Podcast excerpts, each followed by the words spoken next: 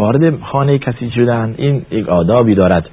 یا ایها الذين امنوا لا تدخلوا بيوتا غیر بيوتكم حتى تستأنسوا و تسلموا على اهلها نص آیه در سوره نور هست. حق ندار ای اهل ایمان حق ندارید وارد خانه کسی شوید تا این که اجازه بگیرید زمانی که اجازه گرفتید سلام کنید بر خانواده.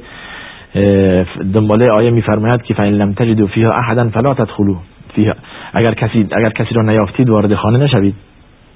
فلا تدخلوا حتى يؤذن لكم. من قيل لكم ارجعوا فارجعوا هو ازكى لكم. حتی اگر به شما گفته شد برگردید برگردید. آخه انما جعل الاستئذان من اجل بصر رسول الله میفرماید. برای چی اجازه گرفتن مشروع شده؟ برای اینکه انسان چشمش به نامحرم نیفتد. در خانه زن که در خانه هست با کیفیتی با لباسیش که که نمی‌خواهد یا جایز نیست که مرد نامحرم را ببیند. خود را کاملا نپوشانده است. حتی اگر علما میفرمایند ممکن است مرد هم در خانه باشد. زن نباشد بازم حق نیست بدون اجازه بر او وارد شد. ممکن است در کیفیتی باشد که دوست ندارد دیگری آن را ببیند. در لباس خوابی باشد که دوست ندارد دیگران در بیرون آن را ببینند باید اجازه گرفت. باید با اجازه وارد خانه شد. این یک نوع بیادبی است. خلاف شرع است که انسان وارد خانه کسی بشود بدون اجازه و بدون خبر دادن افرادی که داخل خانه هستند. سوال سوم می‌گوید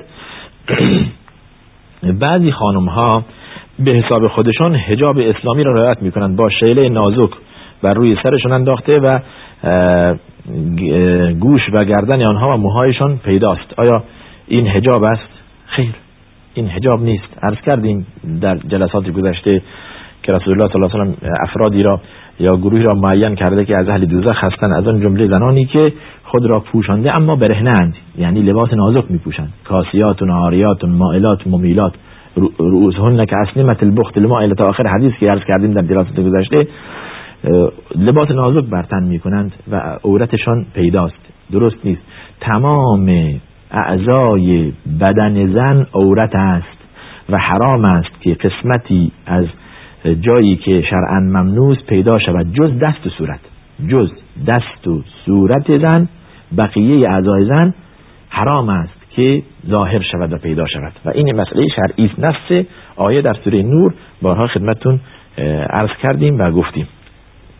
حتی عرض کردیم صورت هم زمانی که فتنه باشد باز پوشاندن آن واجب می شود تا چه رسد که دیگه بقیه اعضای بدن. جلوگیری از فرزند تا چه اندازه حرام نیست عرض کردیم تا زمانی که مسئله تهدید نباشد. یعنی از بین بردن نسل نباشد که ما بگیم یک فرزند داریم دیگه بس. اما تنظیم نسل شرعا جایز است که به جای یک سال یا دو سال شما صاحب فرزند شوید پنج سال صاحب یک فرزند شوید. یعنی یک نوع تنظیمی از طرف خودتون تعیین شود. در این صورت اشکال ندارد. اما تهدید نسل مگر اون مسئله علاهده است که طبیبی عرض شود که طبیب مسلمانی گواهی دهد که یا طبیب مورد اطمینانی که این زن اگر دیگه حامله بشود با خطر خیلی بزرگی مواجه است. آن زمان اشکال ندارد که حتی تهدید کند. بله. یعنی یک مرتبه از اینکه بچه دار بشود جلوگیری کند. بله اگر فورا به سجود رفتم و رکوع را فراموش کردم نماز درست است. رکوع جزء رکن نماز است. در فقه در درس فقه شنیده که نماز دارای ارکانی است از جمله آن رکوست و شما زمانی که رکوع را فراموش کردید و یادتون اومد در سجده باید برگردید. رکوع را انجام بدید دیگه به سجده برید.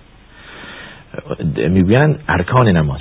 و هرچی ارکان است چیزی جز خود رکن جای, جای آن نمی‌گیرد. یعنی شما زمانی که رکنی را فراموش کردید بس خود رکن را تکرار کنید. اگر زمان نزدیک باشد زمان فراموش شده مثلا فورا به سجده رفتید میشه تکرار کرد. نه اینکه آخر نماز یادتون بیاد.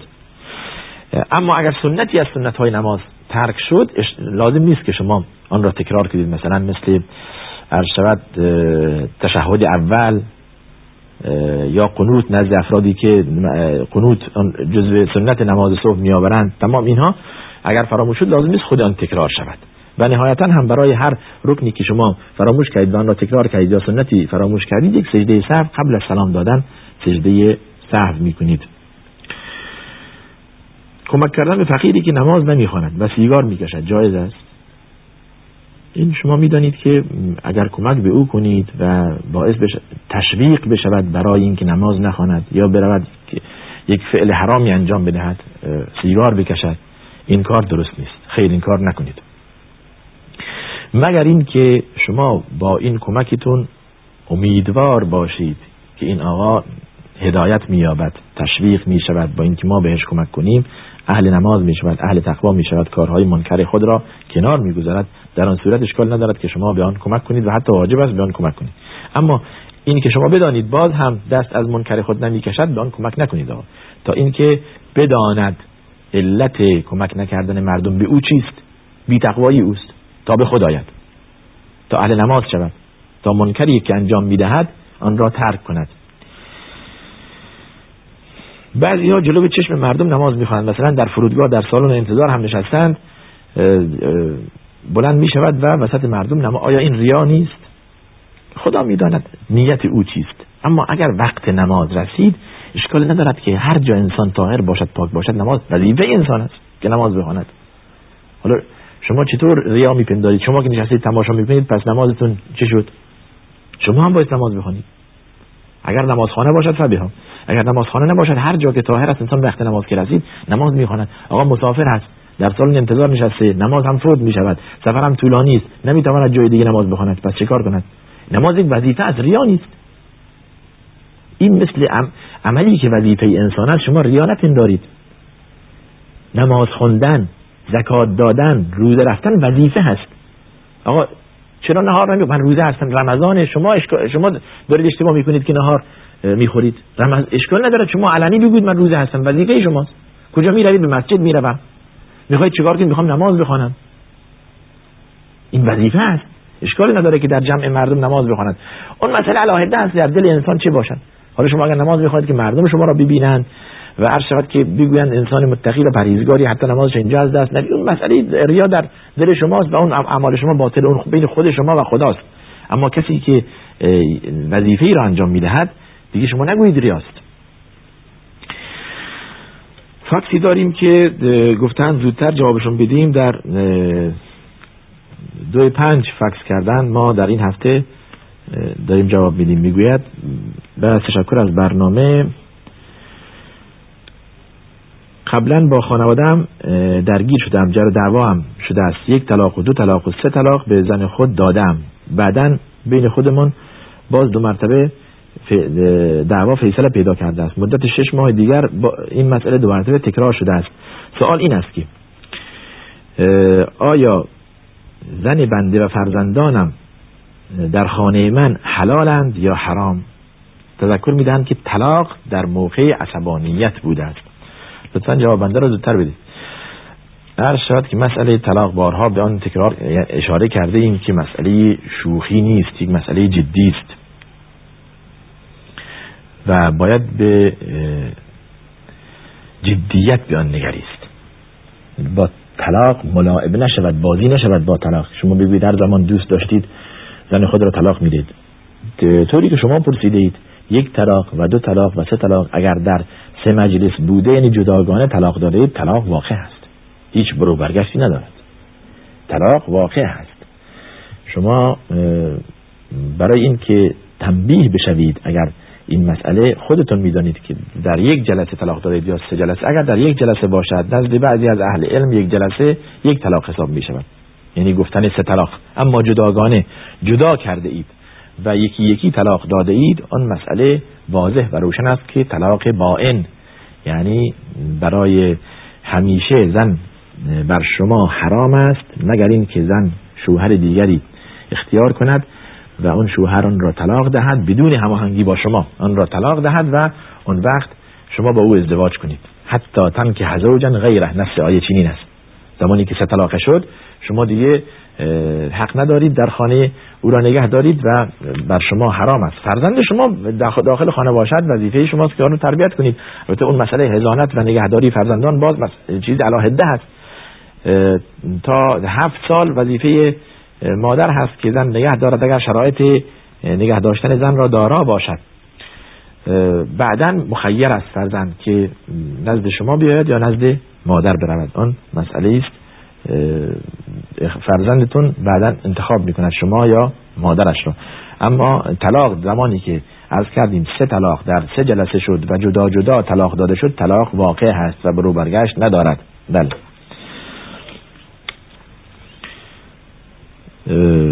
برادر امو و زن برادر در زندگی من دخالت می کنند و آنها قهر هستم آیا گناه دارم؟ اگر عرض کردیم در جلسات گذشته که با کسی قهر کردن بیشتر از سه روز شرعا حلال نیست بلکه حرام است. نفس حدیث رسول الله صلی الله علیه و ذکر کردیم که درست نیست انسان برادرش را یا کسی را بیشتر از سه روز قهر کند. از کسی بیشتر از سه روز قهر کند. مگر مسئله شرعی باشد که اون جداگانه است. بیان اشاره کردیم. اگر به خاطر انسان بی طاعت است بی عبادت است بی نماز است آن را تنبیه میکن و از آن رو به خاطر اینکه به خود آید باز تنبیه شود تا اینکه اهل تقوا شود. در غیر این صورت جایز نیست. به خاطر مسائل دنیوی بیشتر از سه روز با هم قهر بود و این مسئله جدی است. بیان اشاره کردیم. حدیثی را آوردیم که در روزهای دوشنبه اعمال معروض می شود و گفته می شود فلانی و فلانی پرونده اش را به تأخیر بندازید تا این که با هم صلح کنند. یعنی به اعمال آنها رسیدگی نمیشه. این باز مواظب بود با کسی قهر نبود و چیزی در دل نداشت نسبت به یک دیگر. چیزی در دل نداشت. یعنی دلها را صاف کرد نسبت به هم دیگر لاقل سلام میان شما باشد و اگر رفت آمد نیست سلام علیک باشد. حتی در رفتن و آمدن در کوچه ها و جلوی منزل. جوانی می‌پرسد در تلفن برای اینکه توبه کنم چیکار کنم؟ زیرا قبلا خیلی معصیت انجام دادم و همیشه ناراحتم. نمی‌دانم آیا خدا مرا میبخشد یا اینکه راه حلی برایم پیدا کنی چیکار کنم؟ هر شود که در بازه توبه همیشه باز است. باب توبه همیشه باز است. شما هر چی زودتر به خدا برگردید. بهتر است و این یک کرم و لطف الهی است بر بندگان. و خداوند خوشحال می شود از اینکه بنده به سوی او توبه کند. و همیشه این را بدانید که بین خود شما و خدا هیچ رابطه مستقیم است و احتیاجی به هیچ کس ندارید که به آن متوسل شوید و توبه شما قبول شود. خودتان با خدا راز و نیاز کنید و توبه را با خدا در میان بگذارید و عهد کنید که به گناه بر نمیگردید. بارها عرض کردیم در بیشتر از چند جلسه شرایط توبه سه تا زمانی که شما دست از گناه کشیدید و پشیمان شدید و اراده کردید که به گناه بر نگردید این سه شرط مهیا شده.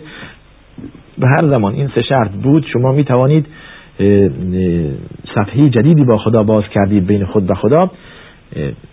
توبه شما انشاءالله قبول است و هیچ ناراحت نشوید. توبه شما قبول است. البته اون مسئله جداگانه است که حق خدا و حق مردم اگر شما حق مردم را ضایع کرده اید باعث که اون مظلمه را و اون چیزی که ضایع کردید به صاحب حق خود برگردانید. اگر مالی بوده اگر حرفی بوده چیزی از آن بخواهید. اون چیزی که بین خود و خدا هست از خدا بخواهید که خدا شما را می آمرزد. مسئله توبه چیزی جالبی است که یک جوان همیشه در فکر این باشد که توبه کند. جوان همه انسان معصیت کار است. همه ماها کم و بیش معصیت می‌کنیم ولی کسی خوب است که زودتر توبه کند. زودتر توبه کند. خیر الخطائین التوابون. بهترین خطاکاران کسانی هستند که سریع توبه می‌کنند. اذا مسهم طائف من الشیطان تذکروا خدا میفرماید. هر زمانی که متوجه شدن که گمراه شدن فورا متوجه می‌شوند و به و به خدا برمیگردند. و به خدا ادامه نمی‌دهند معصیت خود را. سوالی داریم از خواهری. بعد از تشکر از برنامه می‌پرسند. بنده خانومی هستم دارای چند فرزند. مدت هفت سال است. ازدواج کردم. از دو سال قبل شوهرم مرتب از من رضایت می‌خواهد برای ازدواج مکرر. یعنی زن آینده. و روی این مسئله پافشاری زیاد هم نمی کند ولی قصد قلبیشون این است که صد درصد علاقه به ازدواج مکرر دارد و شخص معینی هم در نظر ندارد تنها چیزی که مرا ناراحت کرده و رو هم در رنج می‌برم آن است که همیشه می‌گوید من میمیرم و آرزوی زن دوم با خودم به گور می‌برم. و شما روز قیامت به این مسئله چه جواب می‌دهی؟ از این موضوع واقعا متأثرم. اگر که هر شود شما عمدن مانع او می‌شوید. خطاب به خواهرمون اگر عمدن مانع او می‌شوید که ازدواج مکرر نکند گناه دارید. حق با شوهر شماست. شما روز قیامت جلوی خدا چی می‌گویید؟ مسئله ازدواج مکرر یک مسئله شرعی است. حق مرد است که دو سه چهار زن اختیار کند ولی به شرط عرض شود رعایت عدالت. زمانی که عدالت رعایت شود حق دارد این کار بکند و مردی که در خود نمی بیند که عادل باشد یک زن کافی است بلکه حرام است.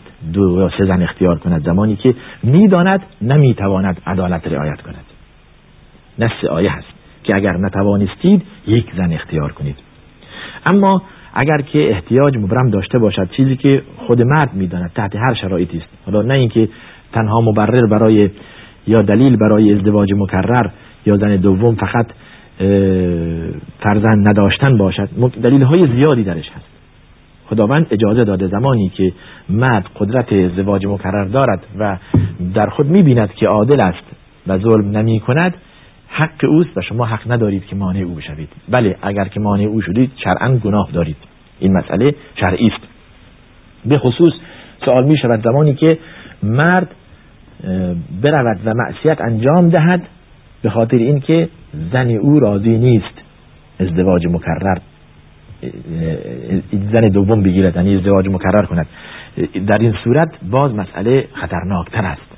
چگونه شما قبول می کنید که شوهر شما برود معصیت انجام دهد کار حرام انجام دهد ولی راضی نیستید که از راه حلال یعنی ازدواج مکرر این کار را بکند؟ چرا؟ این مسئله بسیار خطرناک است. البته این, این چیزی نیست همه زنها ناراحت می‌شوند. یعنی شما تمام الان زنان بیننده زمانی که این مسئله میشنوند یک حقی است ولی حق تلخی است. زمانی که میشنوند بعدشون میآید. هیچ زنی راضی نیست که شوهرش الا من عصم الله. مگر زنان خیلی مؤمنه که خودشون زمانی که فهمیدن شوهرشون احتیاج به زن دوم دارن برایشون حتی زن پیدا می‌کنن. اون زنان مؤمنه با خدا هستن. و قلیل ما هم خیلی اندکند البته. این مسئله شرعی است. حق مرده. اما عرض کردیم زمانی که مرد عدالت را رعایت کنه. حالا چه شده که این در جای دیگه هم به این مسئله اشاره کردیم؟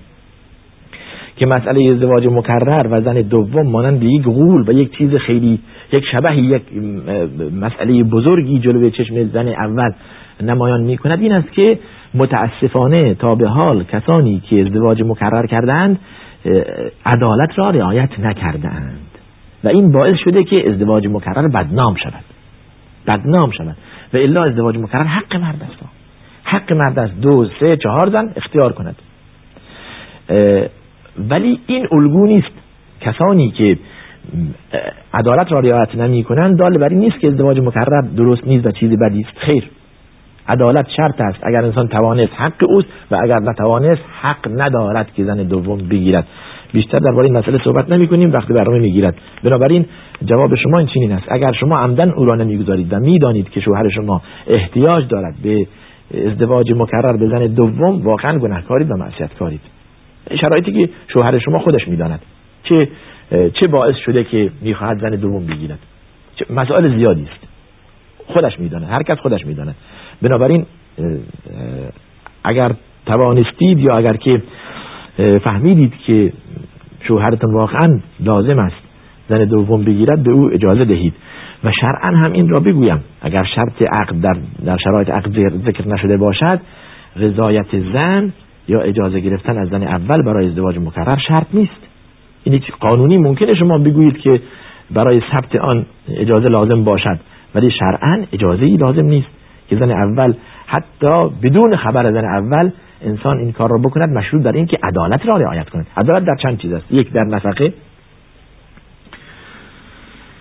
در نفقه شامل مسکن لباس و غذا می شود و در مبیت یعنی شب ماندن در خانه. اگر که چهار زن دارد باید هر شب خانه یک زن باشد. دو زن دارد این شب اینجاست. شب مگر اینکه زن اول یا یکی از زنها حق خود را به زن دیگر بدهد. از حق خود تنازل کند. اون مسئله شرعی است اشکالی نداره. یک نفر سه تا زن دارد زن اولی و دومی از حق خود تنازل می‌کنند. این سه شب را در خانه زن سومی میماند. یا بالعکس زن سومی حق خود را کنار می‌گذارد و از حق خود تنازل می‌کند و در خانه یا در منزل آن زنهای دیگر میماند. این مسئله شرعی است و اشکالی ندارد. می‌خواهم بپرسم در روزنامه ها بیشتر آیات قرآن نوشته شده وظیفه ما در برابر این مسئولیت چیست؟ این مسئله البته بسیار وارد است. در روزنامه ها در کتب در جاهای دیگه ما می‌بینیم که اسماء الله الحسنا نوشته آیات قرآن نوشته احادیث رسول الله صلی الله علیه وسلم نوشته و این بسیار کار خطرناک و زشتی است که ما بیتوجه باشیم و آنها را زیر پاله کنیم به خصوص روزنامه هایی که بعضی آن را سفره می کنند این بسیار کار غلطی است. از, از روزنامه به جای سفره استفاده می کنند زمانی که در روزنامه اسماء الله حسنا هست. شایسته است که انسان یک اماکنی داشته باشد جایی داشته باشد برای حفظ اسماء الله یعنی اسماء مقدس یا آیات قرآن یا احادیث رسول الله صلی الله علیه وسلم آن را نگه دارد. حتی در خود ادارجات شایسته است یک قسمتی باشد برای اینکه این این اوراق محفوظ شود و نهایتا بالاخره یک جایی دفن شود یا در دریا یک جایی که به گونه به آن احترام شود بی احترامی به آن نشود. این مسئله بسیار پسندیده نیست به خصوص این روزها که مجلات و کتب زیاد شده. هر مجله در آن ممکن است حدیثی از حدیث رسول الله یا آیه از قرآن باشد و همینطور در خیابانها در کوچه ها انداخته است. بسیار کار غلطی است و این خطرناک است. بی احترامی به اسماء خدا بی احترامی به قرآن. حتی اگر عمدی باشد به کفر کشانده می شود علیه بله شایسته نیست برای برای ما مسلمانان که بی توجه باشیم در مقابل این مسئله. هر کس از شما کاغذی روزنامه چیزی دید که در آن اسماء الله الحسنا نوشته بردارد در جای محترمی آن را نگه دارد. بله. باز در مسئله دست گرفتن محرم و نامحرم جواب دادیم که چطوری است. اون مسئله گذشت. به کسی شیر دادم نمی‌دانم چند بار به او شیر دادم آیا محرم است یا نه. شاید مسئله محرم و نامحرم باز عرض کردیم که در وحله اول بهتر است که شما دیگران را آگاه کنید به این که به فلانی شیر داده اید. این یک مسئله. یا بنویسید که به فلانی شیر داده اید. این یک مسئله. مسئله دوم این که به آن لاقل پنج بار شیر, داده شیر داشته باش داده باشید. یا اینکه پنج بار خود شیرخوار پستان را به دهن گرفته و با رغبت و میل خود پستان را ترک کرده. نفس حدیث منوین عایشه روایت میفرماید که لا تحرم المصفت ولا المصفتان. یک بار دو بار حرام نمی کند. اگر این مسئله خلافی است بین اهل علم باز یک حدیث داریم از خود امون عایشه در صحیح مسلم که میفرماید ده بار شیر دادن جزء محرم به حساب می آمد و جزء آیه قرآن بود که منسوخ شد به پنج تا و حکم آن باقی است و تلاوت آن باقی نیست. ثم نسخنا به خمس رضاعات محرمات. اگر که در, در مذهب شافعی چنین است اگر که پنج بار به آن شیر داده است و پنج بار به رغبت خودش آن عرض کردیم که پستان را گرفته و ترک کرده و مکیده این محرم به حساب می آید علا کل حال شما می‌خواهید احتیاط کنید نمی‌دانید این بپندارید که محرم شماست. تا مسئله چون که نمی‌دانید یک بار یا دو بار یا چند بار دادید اینطور بپندارید که محرم شماست. این محرم شماست. با خانواده شما ازدواج نکند و این را بگویید و بنویسید برای احتیاط که این محرم شما هستند خدامه اگر بوزی باشد اشکالی دارد. بارها تکرار کردیم که تا می توانید از کلفت و از خدامه استفاده کنید در خانه که مسلمان باشد. مسائلی در بردارد تربیت فرزند شما آینده اولاد شما زمانی که زیر دست نوکران و کلفتان غیر مسلمان تربیت می شوند شما می‌دونید چیست آیندهش چیست. باعث میشه که اینها غیر مسلمان عادات غیر مسلمان داشته باشند. عادت مسیحی و یهودی و حتی بوزی و لیاذ بالله بسیار کار خطرناک است. نه این کار رو نکنید. اگر که مسلمان هست در وری اول اگر نیست لاقل اهل کتاب باشد. لاقل اهل کتاب باشد. و دقت کنید کسانی که به خانه می آورید به عنوان کلفت شما آنان را به اسلام راهنمایی کنید. روی اونها کار کنید تا شما اجر داشته باشید. حدیثی قبلا ذکر کردیم. اگر در خانه نماز سنت می‌خوانیم و تلفن زنگ بزند می‌توانیم نماز را باطل کنیم و گوشی را بلند کنیم. خیر نماز را باطل نکنید. نحوه این که دیگران را مطلع کردن برای زنان این است که شما دست کف دست راست را پشت دست چپ اینطور که نماز بسته اید بزنید و دیگران متوجه بشوند که بالاخره صدای تلفن که حتما کسی دیگر هم میشنود. این منظور شما این است کسی در خانه نباشد. و این فرض ضرور نیست. شما نماز خود را ادامه بدهید. خدا میفرماید ولا تبطلوا اعمالکم عمل خود را باطل مکنید. مگر اینکه خطری متوجه مثلا فرزند شما خانه شما بشود. شما فرزند شیرخواری دارید که روی دست پا راه میره به طرف آتش نزدیک شد. از شود به طرف مثلا اتو گذاشته و داغه و گرمه به طرف برقی. خطری متوجه اوست. اون زمان از باب استرار اشکالی ندارد و کسی در خانه نیست. شما نماز را باطل کنید و اون خطر را از فرزند خود دفع کنید می‌خواد از پنجره پایین بیفتد. چیزایی که شما اون را خطر میپندارید. اما در غیر این صورت نماز را باطل نکنید. نماز را باطل نکنید. در تمام روز و شب هرگاه بخواهیم می توانیم نماز بخوانیم. بله هر زمان بخواهید نماز می توانید بخوانید مگر در پنج وقت که آن دو وقت نهی خواندن نمازی که دارای سبب نباشد جایز نیست که خوانده شود. بعد از نماز صبح ذکر شده است دست حدیث در آن وارد است. همزمان با طلوع آفتاب تا اینکه خوب طلوع کند. و عرض شود بعد از هنگام زوال آفتاب قبل از ظهر تا اینکه خوب زوال کند. و بعد از نماز عصر و همزمان با غروب آفتاب. همزمان با غروب آفتاب در این پنج وقت کراهیت دارد یا نهی وارد شده که انسان نماز بخواند مگر نمازی که دارای سبب هست. نمازی که دارای سبب هست مثل نماز گذشته نماز خضا تهیه مسجد نماز میت تمام اینها دارای سبب هست و اشکال نداره که حتی در وقت نهی باز خوانده بشه. بسیار خوب. بله.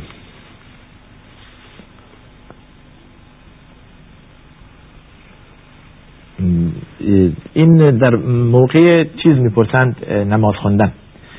که اگر در جایی باشیم و از آن بگویند و وقت داخل شده باشد آیا می توانیم ما اهل اونجا نیستیم با توقیت همونجا بله. شما هر جا که هستید با توقیت همون شهر افتار می‌کنید و با توقید همون شهر هم نماز می‌خوانید. وقت نمازها مشخص حتی اگر از آن نشنوید. به محض نماز مغرب به محض اینکه آفتاب غروب کرد نماز مغرب داخل شده. نماز ظهر زوال آفتاب و نماز عصر هم عرض کردیم. سایه هر چیز به اندازه یا خودش شده است یا دو برابر شده است و وقت مغرب هم غروب آفتاب. این اوقات مشخص هست. حتی اگر از آن گفته نشود در جایی که شما از آن نمیشنوید. ولی اگر وقت دارید و از آن هست هر جا که از آن گفتند به همون در همون وقت نماز بخوانید در همون وقت اگر روزه هستید افتار کنید. بله. بسیار خوب. و نامه داریم باز از بیننده ای که می‌پرسند در جشن عروسی که در آن ساز دهل باشد اما در حالت مستی نباشد. آیا می‌توان شرکت کرد. یعنی شما می‌گویید ساز دهل هست. می‌خواهید مست, مست هم باشید علیاذ بالله. سبحان الله عرض کردیم در جلسات گذشته شرکت کردن در جایی که منکر هست حرام است. مگر اینکه انسان بتواند منکر را رفع کند. آن منکر را رفع کند آن زمان اشکالی ندارد. اما زمانی که منکر هست اشکالی ندارد. زمانی که منکر نیست اشکالی ندارد که انسان شرکت کند. و اگر جشن عروسی که حتی از نزدیکترین خیشاوندان شما هم باشد در آن منکر باشد به آن دعوت شده اید شرکت نکنید. شرکت نکنید. بارها گفتیم در این مسئله. آیا دایره زدن در جشن عروسی جا این حرفی نیست. این همچون که شما گفتید به وسیله چند تا از دوستان اشکالی ندارد به خصوص برای خانم ها عرض کردیم که در جشن عروسی به عنوان هر شود سرود سرود می‌خوانند. در جشن عروسی سرود می‌خوانند و این دایره را می‌زنند اشکالی ندارد. حدیثی از رسول الله صلی الله علیه و آله کردیم که میفرماید اعلن النکاح بالدف اعلن النکاح و ضربوا علیها بالدف نکاح را علنی. یعنی اعلام کنید که مثلا فلان کس با فلان دختر می‌خواد ازدواج کند. در جای دیگه داریم که فرق بین نکاح و سفاح علنی بودن آن هست. یعنی کار حرام در مخفیگاه انجام می‌گیرد ولی این که حلال از شرعی علنا ما سر ما صدا می‌زنیم به مردم اعلام می‌کنیم دعوت می‌کنیم مردم که ایها الناس فلان وقت جشن عروسی فلان کس هست و شما شرکت کنید و دایره زدن در آن اشکالی ندارد و حتی سرود خوندن در در آن جلسه.